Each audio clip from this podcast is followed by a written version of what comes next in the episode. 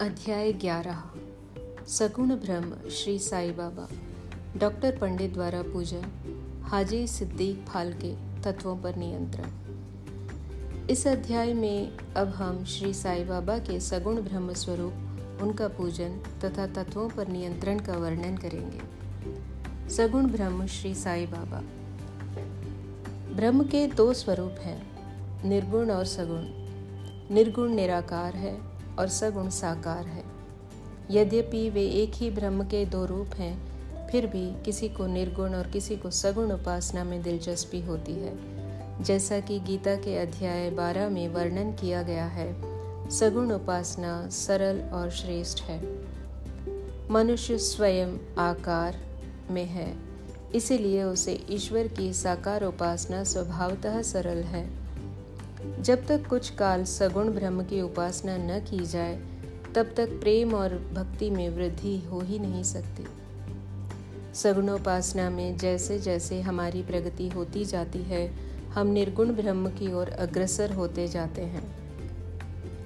इसलिए सगुण उपासना से ही श्री गणेश करना अति उत्तम है। मूर्ति, वेदी, अग्नि, प्रकाश, सूर्य, जल और ब्राह्मण आदि सप्त उपासना की वस्तुएँ होते हुए भी सदगुरु ही इन सब में श्रेष्ठ हैं। श्री साई का स्वरूप आँखों के सम्मुख लाओ, जो वैरागी की प्रत्यक्ष मूर्ति और अनन्य शरणागत भक्तों के आश्रयदाता हैं। उनके शब्दों में विश्वास लाना ही आसन और उनके पूजन का संकल्प करना ही समस्त इच्छाओं का त्याग है। कोई कोई श्री साई बाबा की गणना भगवत भक्त अथवा एक महाभागवत में करते थे या करते हैं, परंतु हम लोगों के लिए तो वे ईश्वर अवतार हैं। वे अत्यंत क्षमाशील, शांत, सरल और संतुष्ट थे, जिसकी कोई उपमा ही नहीं दी जा सकती। यद्यपि वे शरीरधारी थे, पर यथार्थ में निर्गुण, निराकार, अनंत और नित्य मुक्त थे। गंगा नदी समुद्र की ओर जाती हुई मार्ग में ग्रीष्म से व्यथित अनेकों प्राणियों को शीतलता पहुंचाकर आनंदित करती, फ़सलों और वृक्षों को जीवन दान देती, जिस प्रकार प्राणियों की क्षुदा शांत करती है, उसी प्रकार श्री साई संत जीवन व्यतीत करते हुए भी दूसरों को सांत्वना और सुख पहुंचाते हैं। भगवान श्री कृष्ण ने कहा है संत ही मेरी आत्मा है। वे मेरी जीवित प्रतिमा और मेरे ही विशुद्ध रूप हैं। मैं स्वयं वही हूँ। ये अवर्णनीय शक्तियाँ या ईश्वर की शक्ति जो कि सत चित और आनंद है, शिरडी में साई रूप में अवतीर्ण हुई थी। श्रुति में ब्रह्म को आनंद कहा गया है। अभी तक यह विषय केवल पुस्तकों में पढ़ते और सुनते थे परंतु भक्तगण ने शिरडी में इस प्रकार का प्रत्यक्ष आनंद पा लिया है। बाबा सबके आश्रयदाता थे। उन्हें किसी भी सहायता की आवश्यकता न थी।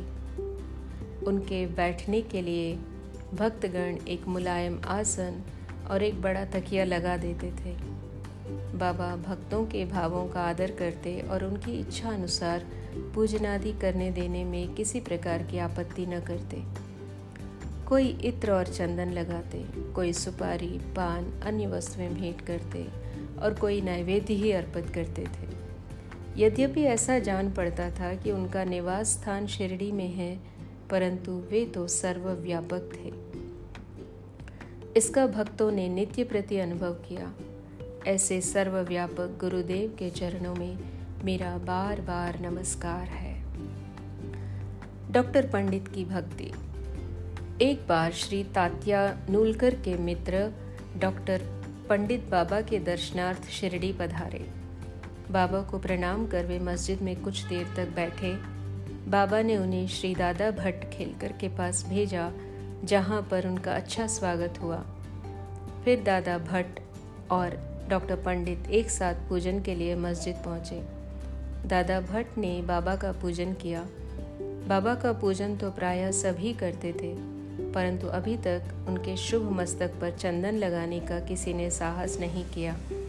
केवल एक महलसा पति ही उनके गले में चंदन लगाया करते थे।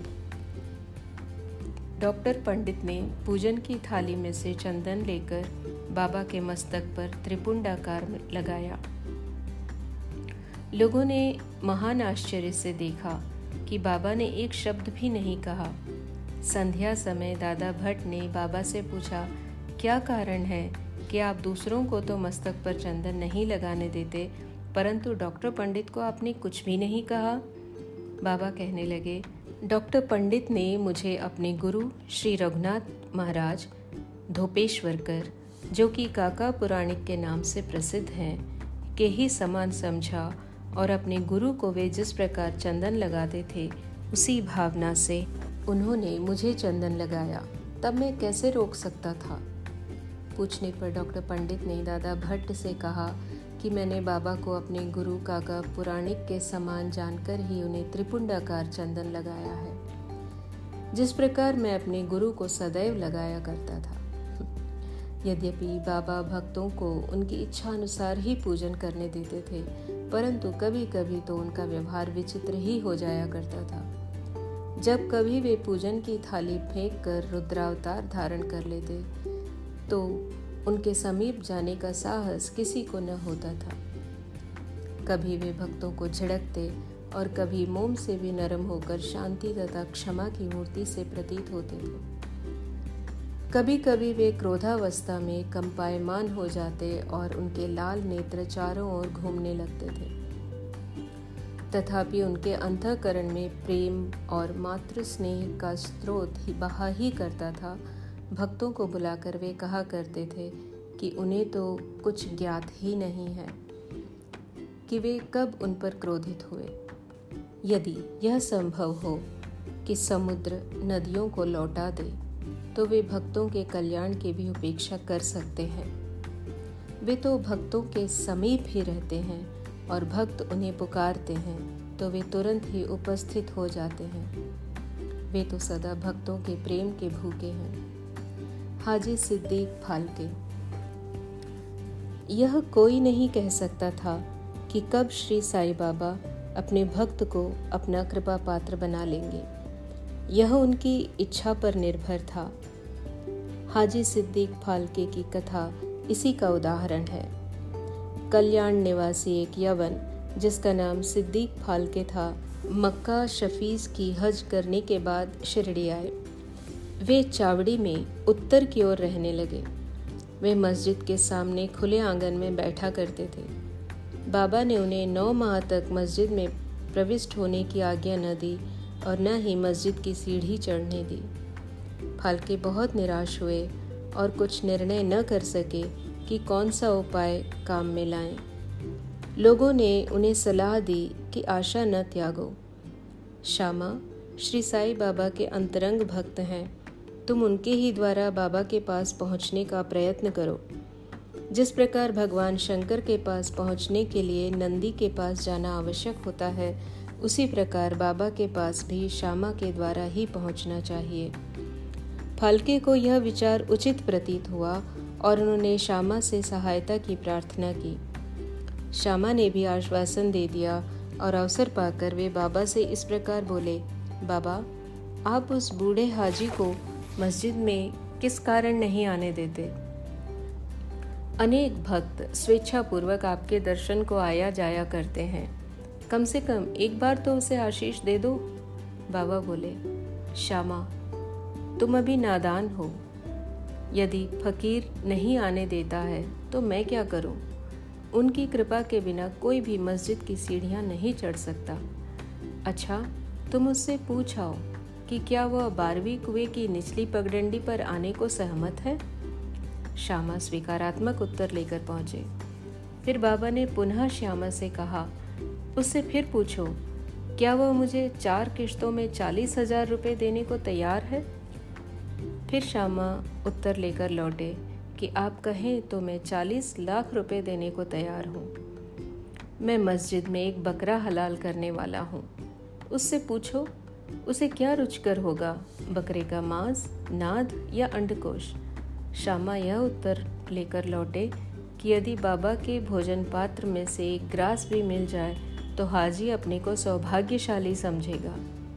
यह उत्तर पाकर बाबा उत्तेजित हो गए और उन्होंने अपने हाथ से मिट्टी का बर्तन उठाकर फेंक दिया और अपनी कफनी उठाए, सीधे हाजी के पास पहुँचे। वे उनसे कहने लगे व्यर्थ ही नमाज़ क्यों पढ़ते हो? अपनी श्रेष्ठता का प्रदर्शन क्यों करते हो?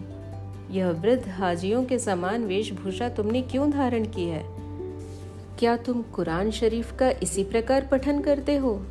तुम्हें अपना मक्का हज का अभिमान हो गया है, परंतु तुम मुझसे अनभिज्ञ हो। इस प्रकार डांट सुनकर हाजी घबरा उठा। बाबा मस्जिद को लौट आए। और कुछ आमों की टोकरियाँ खरीद कर हाजी के पास भेज दी। वे स्वयं भी हाजी के पास गए और अपने पास से पचपन रुपये निकाल कर हाजी को दिए। इसके बाद से ही बाबा हाजी से प्रेम करने लगे तथा अपने साथ भोजन करने को बुलाने लगे। अब हाजी भी अपनी इच्छा अनुसार मस्जिद में आने जाने लगे। कभी कभी बाबा उन्हें कुछ रुपए भी भेंट में दे दिया करते थे। इस प्रकार हाजी बाबा के दरबार में सम्मिलित हो गए। बाबा का तत्वों पर नियंत्रण। बाबा के तत्व नियंत्रण की दो घटनाओं के उल्लेख के साथ ही यह अध्याय समाप्त हो जाएगा। एक बार संध्या समय शिरडी में भयानक झंझावात आया। आकाश में घने और काले बादल छाए हुए थे। पवन झकोर रहा था। बादल गरज रहे थे। और बिजली चमक रही थी। मूसलाधार वर्षा आरंभ हो गई। जहाँ देखो वहाँ जल ही जल दृष्टिगोचर होता था। सब पशु, पक्षी और शिरडीवासी अधिक भयभीत होकर मस्जिद में एकत्रित हुए। शिरडी में देवियाँ तो अनेक हैं, परंतु उस दिन सहायतार्थ कोई ना आई। इसलिए सभी ने अपने भगवान श्री साई से जो भक्ति के ही भूखे थे, संकट निवारण करने की प्रार्थना की। बाबा को भी दया आ गई और वे बाहर निकल आए। मस्जिद के समीप खड़े होकर उन्होंने बादलों की ओर दृष्टि कर गरजते हुए शब्दों में कहा, बस, शांत हो जाओ। कुछ समय के बाद ही वर्षा का ज़ोर कम हो गया और पवन मंद पड़ गई तथा आंधी भी शांत हो गई।